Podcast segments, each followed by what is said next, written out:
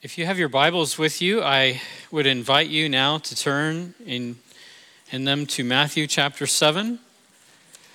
It's good to see all of you this morning. It's good to be here together. I hope, uh, I'll just echo what, what was said already this morning, that I hope that you'll stay, whether you brought food or not, you'll stay and we'll just have a good time together of fellowship for this meal. It's just good to be together as believers, good to encourage one another. Uh, it's always a good time. All right, our passage today is Matthew chapter seven, wrapping up the Sermon on the Mount, verses twenty-one through twenty-three is where we're at today. So I'm going to read that, and then I'm just going to pray again because we, we do need God's help to see. So Matthew seven twenty-one says, "Not everyone who says to me, 'Lord, Lord,' will enter the kingdom of heaven, but the one who does the will of my Father who is in heaven.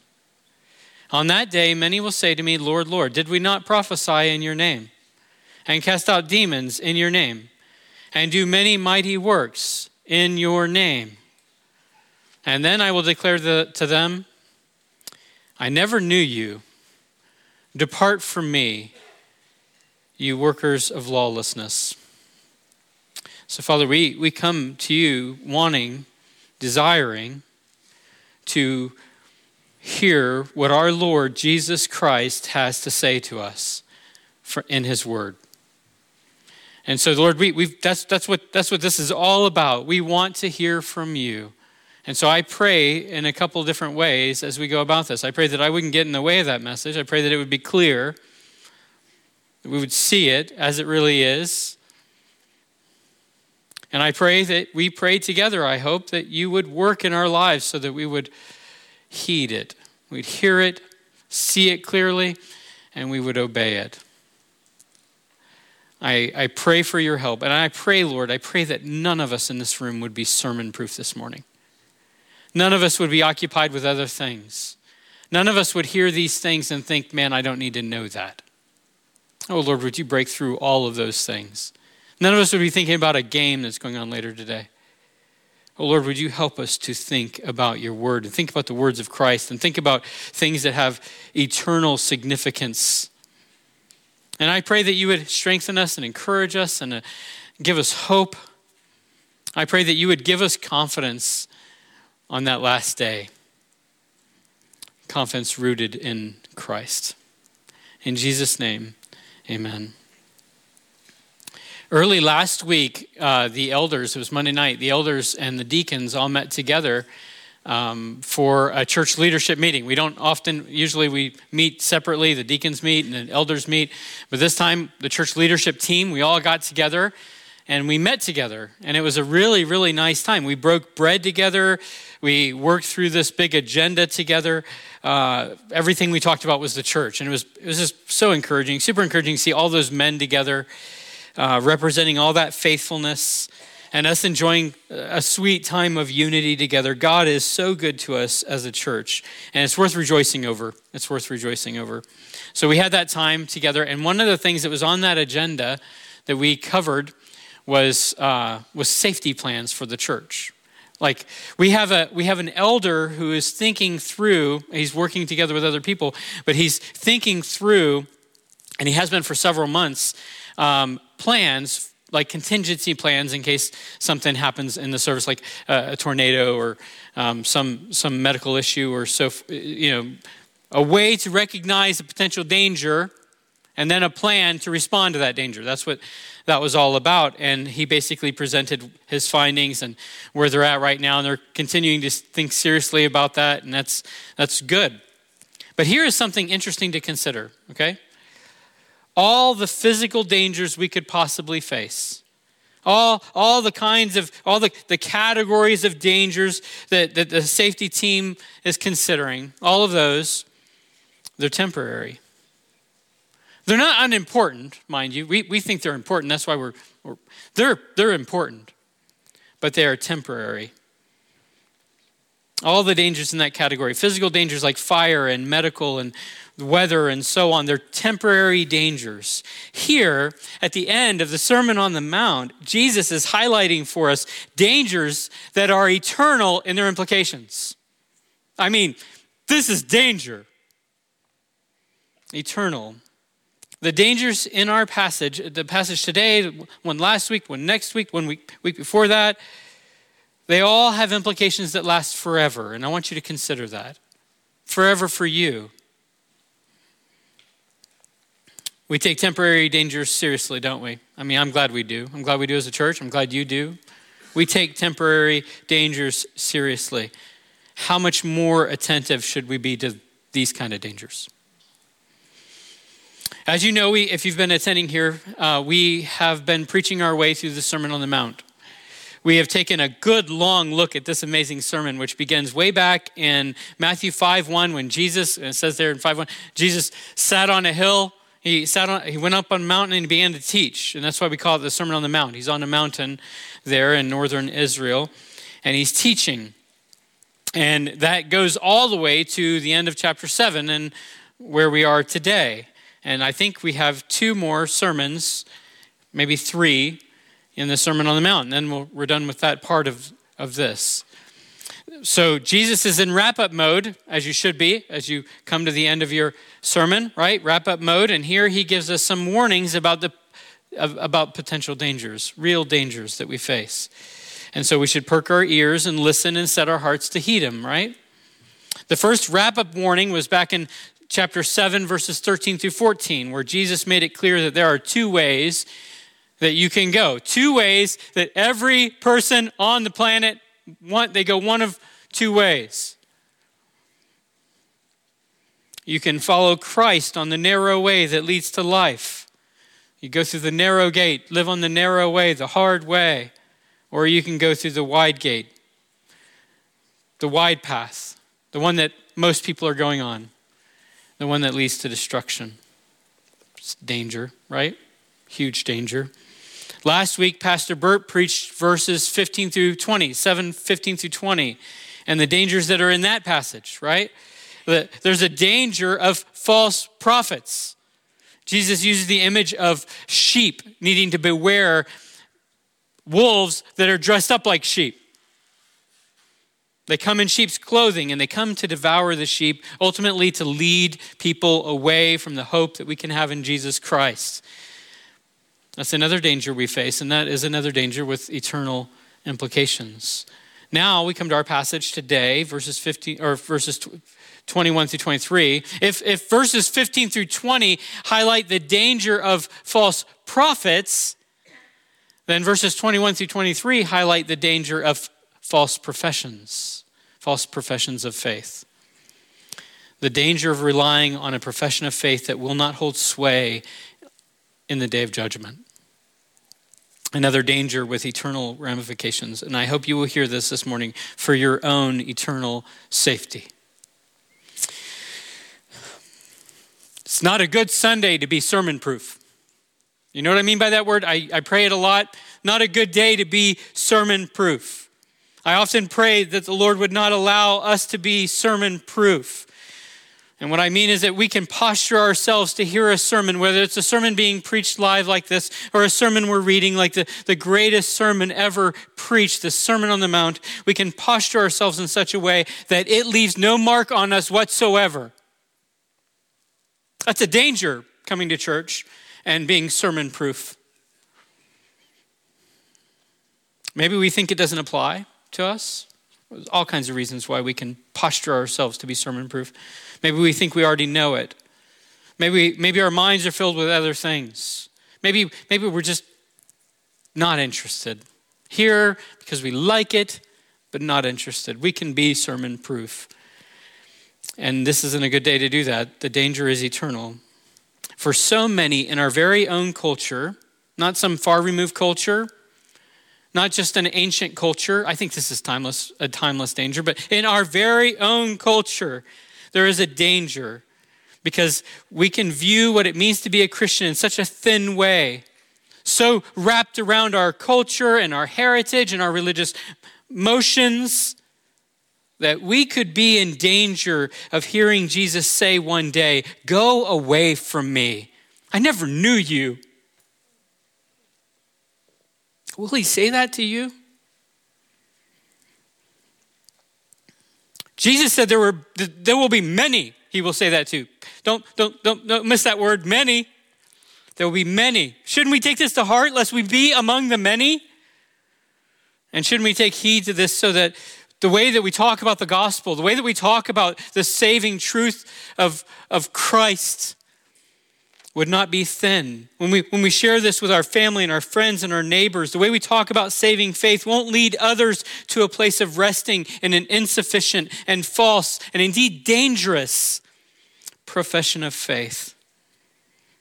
This is not a good Sunday to be sermon proof. Eternity is at stake. Heaven and hell are at stake. So let's spend a few moments together being serious and wanting to hear what Jesus has to say, hearing the warning, taking the tone of the warning and letting it resound in our, resound in our ears so that we would be the one, quote, who does the will of the Father in heaven, not the many who will hear, I never knew you.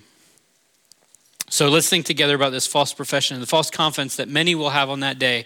Jesus says in verse twenty-one, not everyone, just read again, not everyone who says to me, Lord, Lord, will enter the kingdom of heaven, but the one who does the will of my Father who is in heaven. And I want you to note something about that. You know, they're calling out Lord, Lord, and there's nothing suspect.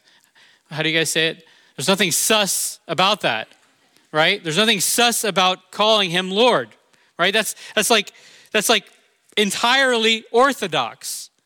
They're, they are saying, Lord, Lord. Now consider, I just want you to think about how theologically accurate that is. I mean, that's that's right to call Jesus Christ Lord. Interesting how it comes up here. This is the first time Jesus refers to him as Lord in this in this gospel in Matthew. It comes up eight times in uh, chapter five. I mean, the next chapter, chapter eight. Um, five times in chapter eight, there. All these numbers. But first time here. But it's right. It's theologically right to call Jesus Lord. And they say it twice. They don't just say it once. They don't just say Lord. They, they say Lord, Lord. The, the words themselves don't lend themselves to any sort of error. They don't betray any error in themselves. It's polite. It's right. It's, it's right to call Jesus Lord. It's entirely orthodox. And yet Jesus is still calling them out. The the problem is that we can know the facts, we can know them rightly, we can know theology even, we can know it rightly, we can know the jargon, and we can know that rightly, and yet the jargon we use, the way that we talk, might not represent who we really are. So my dad was in the Air Force, and so I grew up around aviation, both military and civilian. I was around it a lot, especially as a young child, all the way up until my my teens.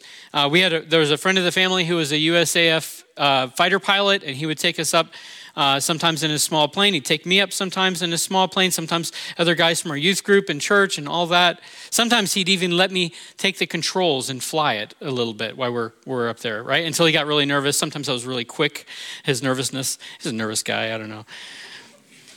Then, then I became a missionary, uh, and in the first few years of my missionary service, I flew all over in these small Cessnas, all over the jungles of South America and Central America and Southeast Asia, uh, Oceania. I, I flew a lot in these little small airplanes all the time. I loved sitting up front, and because of like uh, I was often lighter than some of the people who were flying with, so I'd sit right next to the pilot, you know, because they, they balance everything by the weight. And I'd, I'd have the headphones on, and I'd I'd talk to the pilot. We talk about all kinds of stuff. I I love talking about aviation. I was very interested in aviation.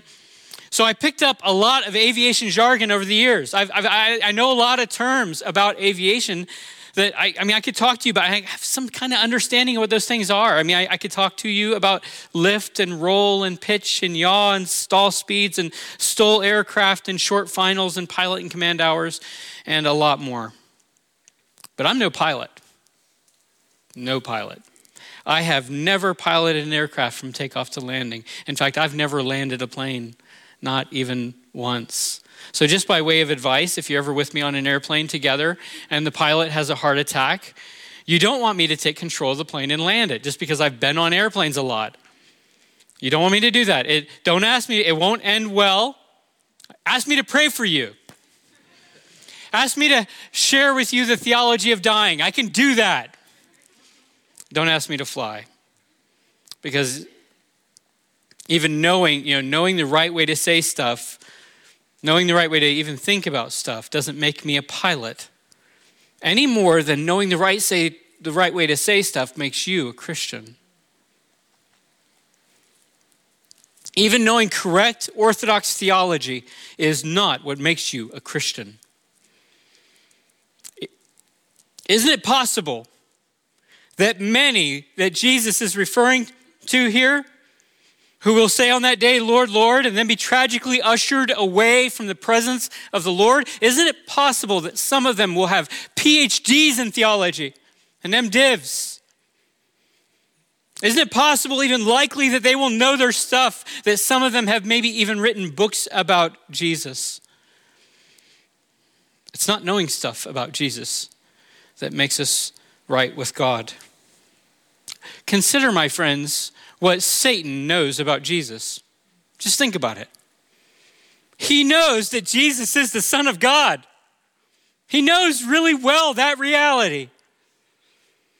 He knows that Jesus died on the cross as a substitution. He knows that he died as a payment for our sin. He knows without any doubt that Jesus really died, that he was really buried, and that he really rose again. Satan knows these things. He knows that Jesus sits at the right hand of the Father in heaven, and he knows that he's coming back to judge the living and the dead. But none of that knowledge saves him.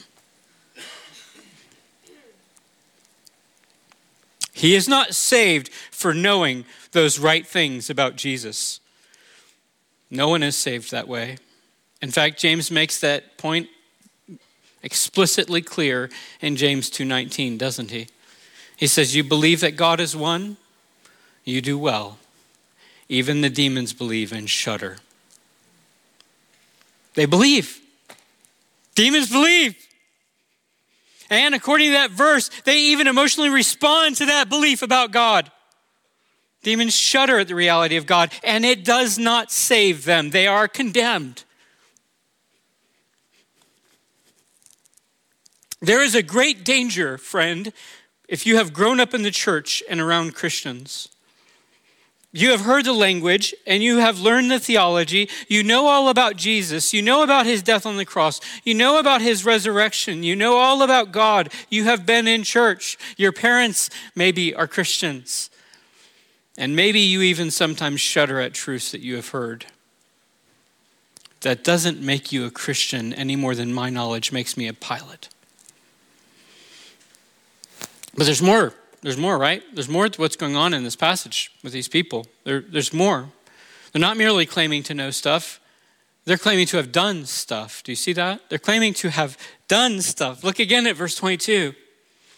Jesus says, on that day, many will say to me, Lord, Lord, did we not prophesy in your name and cast out demons in your name and do many mighty, many powerful works in your name? I mean, they did stuff. They they they did stuff in church. They they prophesied. They taught. They taught Sunday school maybe. They did spiritual stuff in the church. They were part of it. Mighty works. Casting out demons. All in the name of Jesus. You can almost feel like the incredulity that Jesus would not right away welcome them, right? Like, how could he not welcome me? Look what I've done. Oh, it's you, Mike. This is how I think he should. Oh, it's you, Mike. You, you preached. You, you crossed cultures. You baptized people. Of course there's a place for you in the kingdom of God. Come right in. That might be what they're expecting. Come right in. A kind of welcome based on such powerful evidence, right? Such careful, theologically correct understanding. Of course, I will be accepted by God. Only they're not. Instead of welcoming them, Jesus, the judge, the righteous judge at the end of the age, says three powerful and very tragic things to them. He says, I never knew you. Go away from me. And he charges them with being workers of lawlessness. So let's just walk through those. What could be more tragic than hearing Jesus say, depart from me? Go away from me. That's the literal language. Go away from me. I never knew you. There was never a real relationship between us. You did things in my name, you say, but I never knew you. It's not what Jesus says to Christians. You know what he says to Christians? In John ten, fourteen through fifteen, we get a, a picture of how, how, how Jesus views Christians. He says, I am the good shepherd. I know my own. And my own know me, just as the Father knows me, and I know the Father. I lay down my life for the sheep. Jesus knows his sheep. He knows who his sheep are. So these who come with the right talk and, and who are resting and trusting in their Christian experiences are not his. He does not know them. They are not genuine Christians. Christians are known by God. Jesus will not say to one single genuine Christian at the end of the age, depart from me, I never knew you. Not one.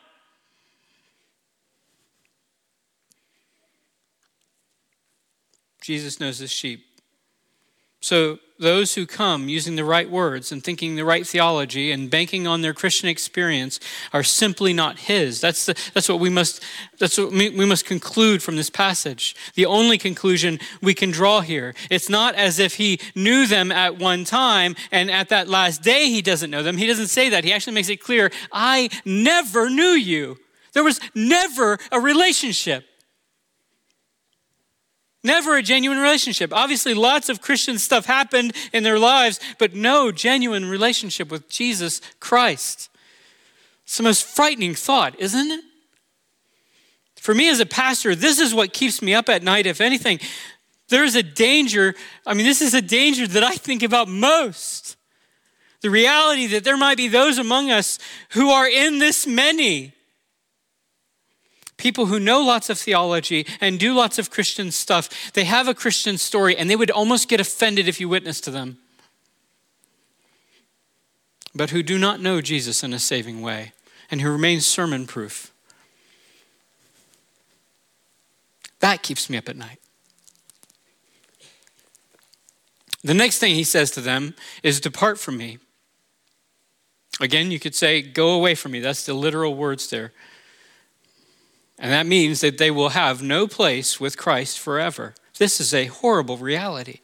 No place with Christ forever. No, no acceptance into his presence ever. They will be banished from the presence of the Lord for eternity. That's the very definition of hell. Jesus is speaking of eternal condemnation. And finally, he levels a charge at them, at these who relied on false professions of faith. He calls them workers of lawlessness. And what I think he means by that word or by that term is that they felt no constraint to live their lives in the way that God's word tells them to. And I think that's the clue. I think why they were relying on these things that they had done, they were not living their lives in obedience to God's word. They felt no constraint to live their lives in the way that God tells us to. Sure, they did stuff in Jesus' name. He makes it clear here, but there's no genuine obedience to what Christ calls us to in this world. They showed no genuine obedience to what we have seen in the Sermon on the Mount. They were sermon proof. They heard Jesus say things like, blessed are the poor in spirit, but they would not lay down their pride. They heard Jesus say, blessed are they that mourn, but they would not relinquish their self-righteousness. They would not stop strutting their supposed righteousness long enough to realize that they were desperate in need of God's saving grace. They heard Jesus say, blessed are the merciful, and his, his charge to forgive others who wrong us, but they would not show mercy or forgive those who have harmed them. They heard him preach about loving their enemies, not avenging ourselves, having eyes only for our spouses. They heard him tell us not to lay up treasures on earth, but to store up treasures in heaven. They heard it, but they were sermon proof to those realities. They just continued practicing their lawlessness, covered with a veneer of religious activity and deeds and church attendance and stuff. unconstrained by God's demands on their life. They were not obedient to the Father's will, and so they are finally rejected. Their profession and their claims notwithstanding, they don't hold sway at the end. Jesus says those words, "I never knew you." So who are those who whose professions are genuine? You can see that here too, can't you?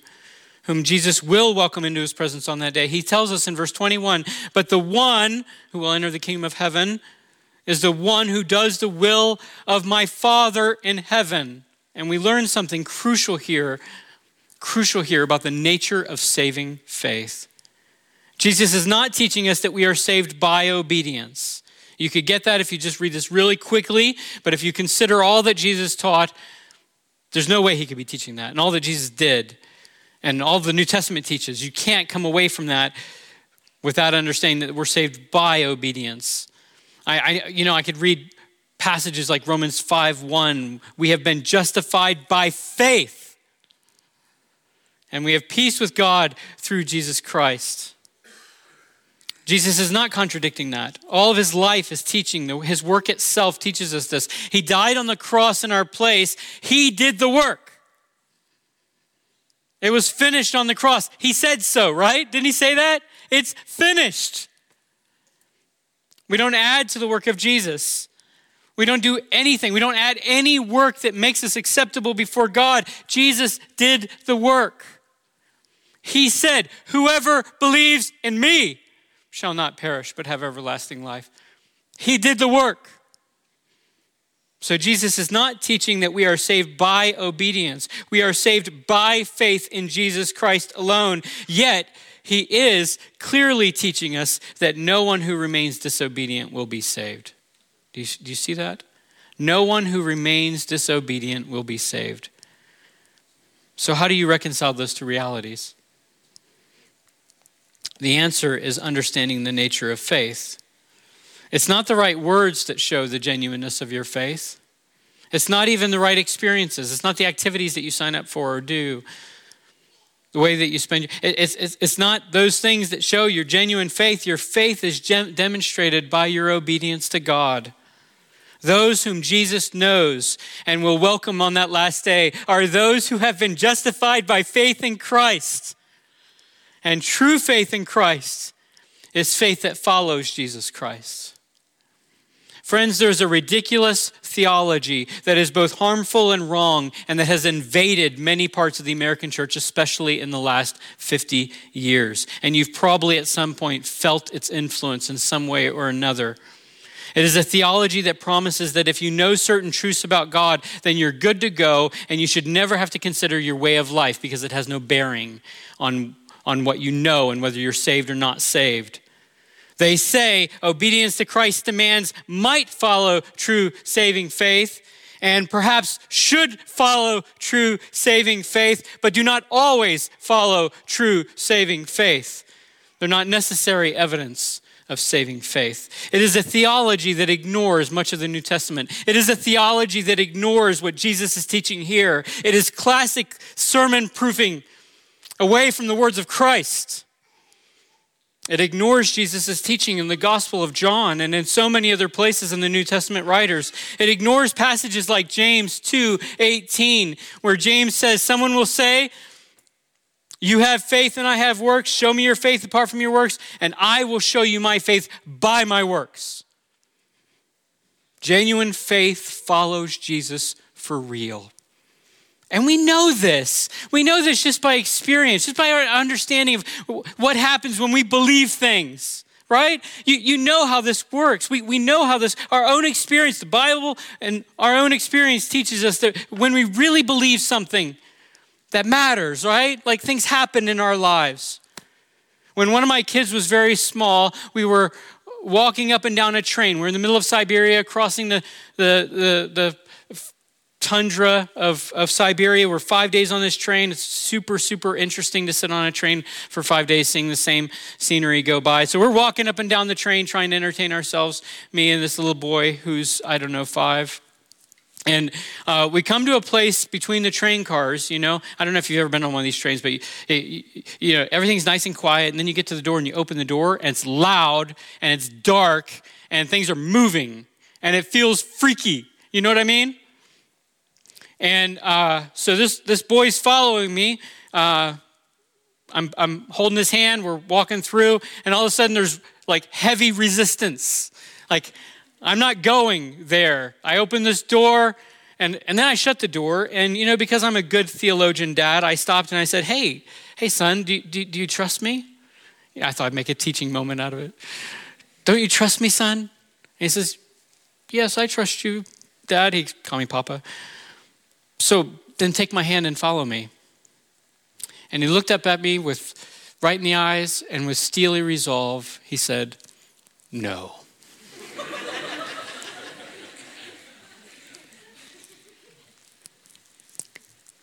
I'm sure that my little boy trusted me most of the time, but there was limits to how much he would trust me.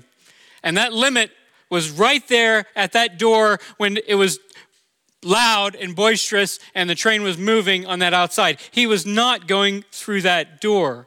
In that moment, facing the dark reality in front of him, he decided he would not trust me. Faith, as we see it in the Bible, always does things. It always follows. It always follows. True faith obeys, right? And I mean, it's so important, like, because we face these dark things in life, right? True faith follows. Hebrews eleven, that wonderful chapter, we call it the, cha- the Hall of Fame of Faith. You know what I mean? Like, it's just this, it, it talks about all the, all the heroes of our faith, and but it's not just like a chapter like exploring intellectual assent. It's not like a bunch of ideas that these guys thought. That's not what you get when you read this, chapter eleven. It's what they did. It's a chapter of people who believed in Jesus and then did things that showed that they were believing. So Hebrews eleven seven, for example, says, by faith Noah, being warned by God concerning events as yet unseen, in reverent fear, constructed an ark for the saving of his household. By this, he condemned the world and became an heir of righteousness that comes by faith. Imagine what that verse would say if Noah had looked up to God, facing that dark reality in front of him, and with steely resolve said, I trust you, but no.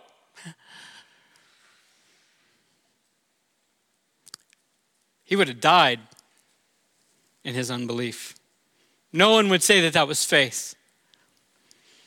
We would understand his disobedience to be evidence of faithlessness. But as it is, we can see his faith because he obeyed God. He built the ark. Faith obeys. If we, if, if I trust in Christ, I trust his way for my life. Faith means believing God, right? Believing his way is best for me. There's a transformation that takes place when a believer believes. His life is different.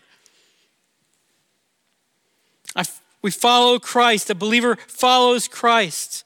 It is faith alone that saves. Okay, this is a, a statement that many of the reformers loved. I think the first one who said it was John Calvin. Most people attribute it to Luther. I don't know. I found the earliest one when I was doing my research this week with Calvin.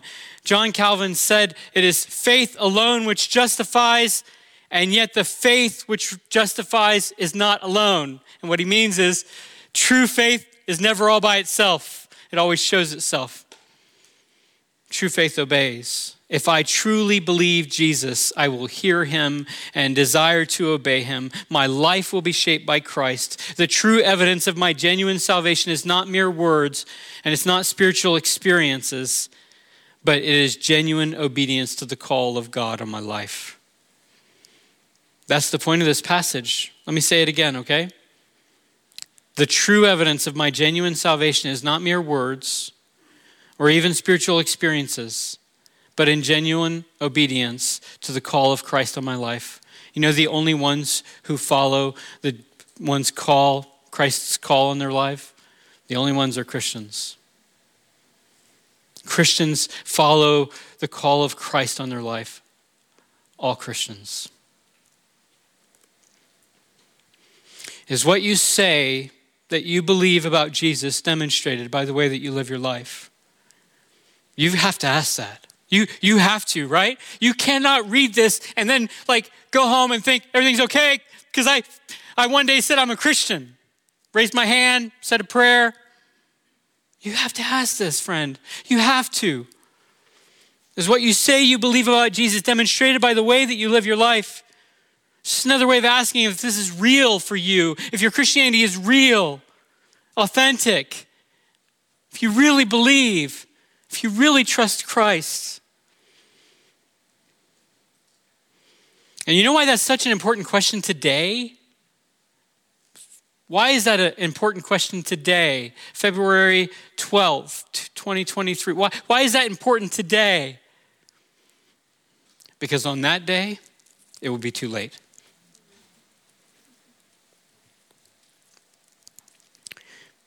On, the, on that day, he says to those who say, Lord, Lord, but by their lives demonstrate that they don't trust him. He doesn't say, let's think this through. He says, depart from me, for I never knew you. Don't rely on your heritage.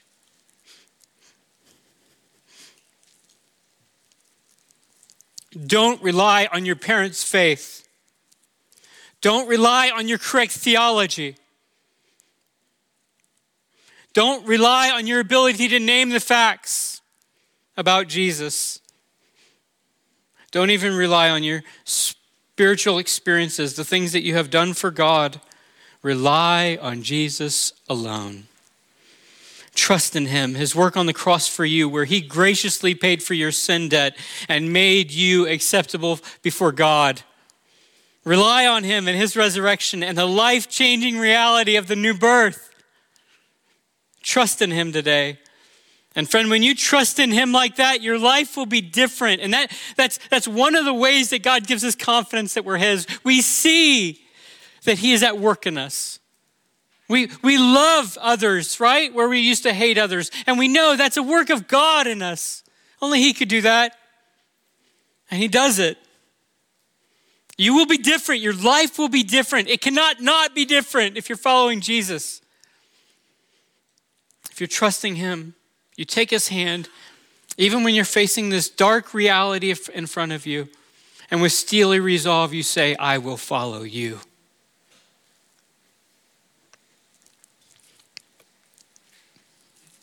What will you say on that last day? And infinitely more important, what will Jesus say to you? You can have confidence on that day if your confidence, your faith is in Jesus Christ alone. You will not hear him say to you, go away from me. Not a single person, not a single believer, not a single Christian, true Christian whose faith is in Christ will hear Jesus say those horrible words, go away from me. Not one. You know what they will hear him say? You know what we will hear him say? Those who are trusting in Christ, we will hear him say, by God's grace, come. You who are blessed by my Father, inherit the kingdom prepared for you from the foundation of the world. It's from Matthew twenty-four. Enter into the joy of your master today. That's what you hear. Let's pray. Lord, I pray We pray together that you will root out any false professions of faith in our lives, any false confidence that we go by, anything that we have, any box that we have checked off and thought, that's why God will accept me. And that our confidence today leaving this place will be in Christ and in Christ alone. And that those that that faith will show itself so evidently and so clearly in the way that you transform our lives and we follow you. So Lord, I pray for any today who come today who have been sermon-proof their whole lives. I pray today, Lord, scales would fall off, eyes would be open, heart would be beating, and there would be faith in Jesus Christ today. Help them believe. And may our confidence be at the end of the age what Christ has done for us. In Jesus' name, amen.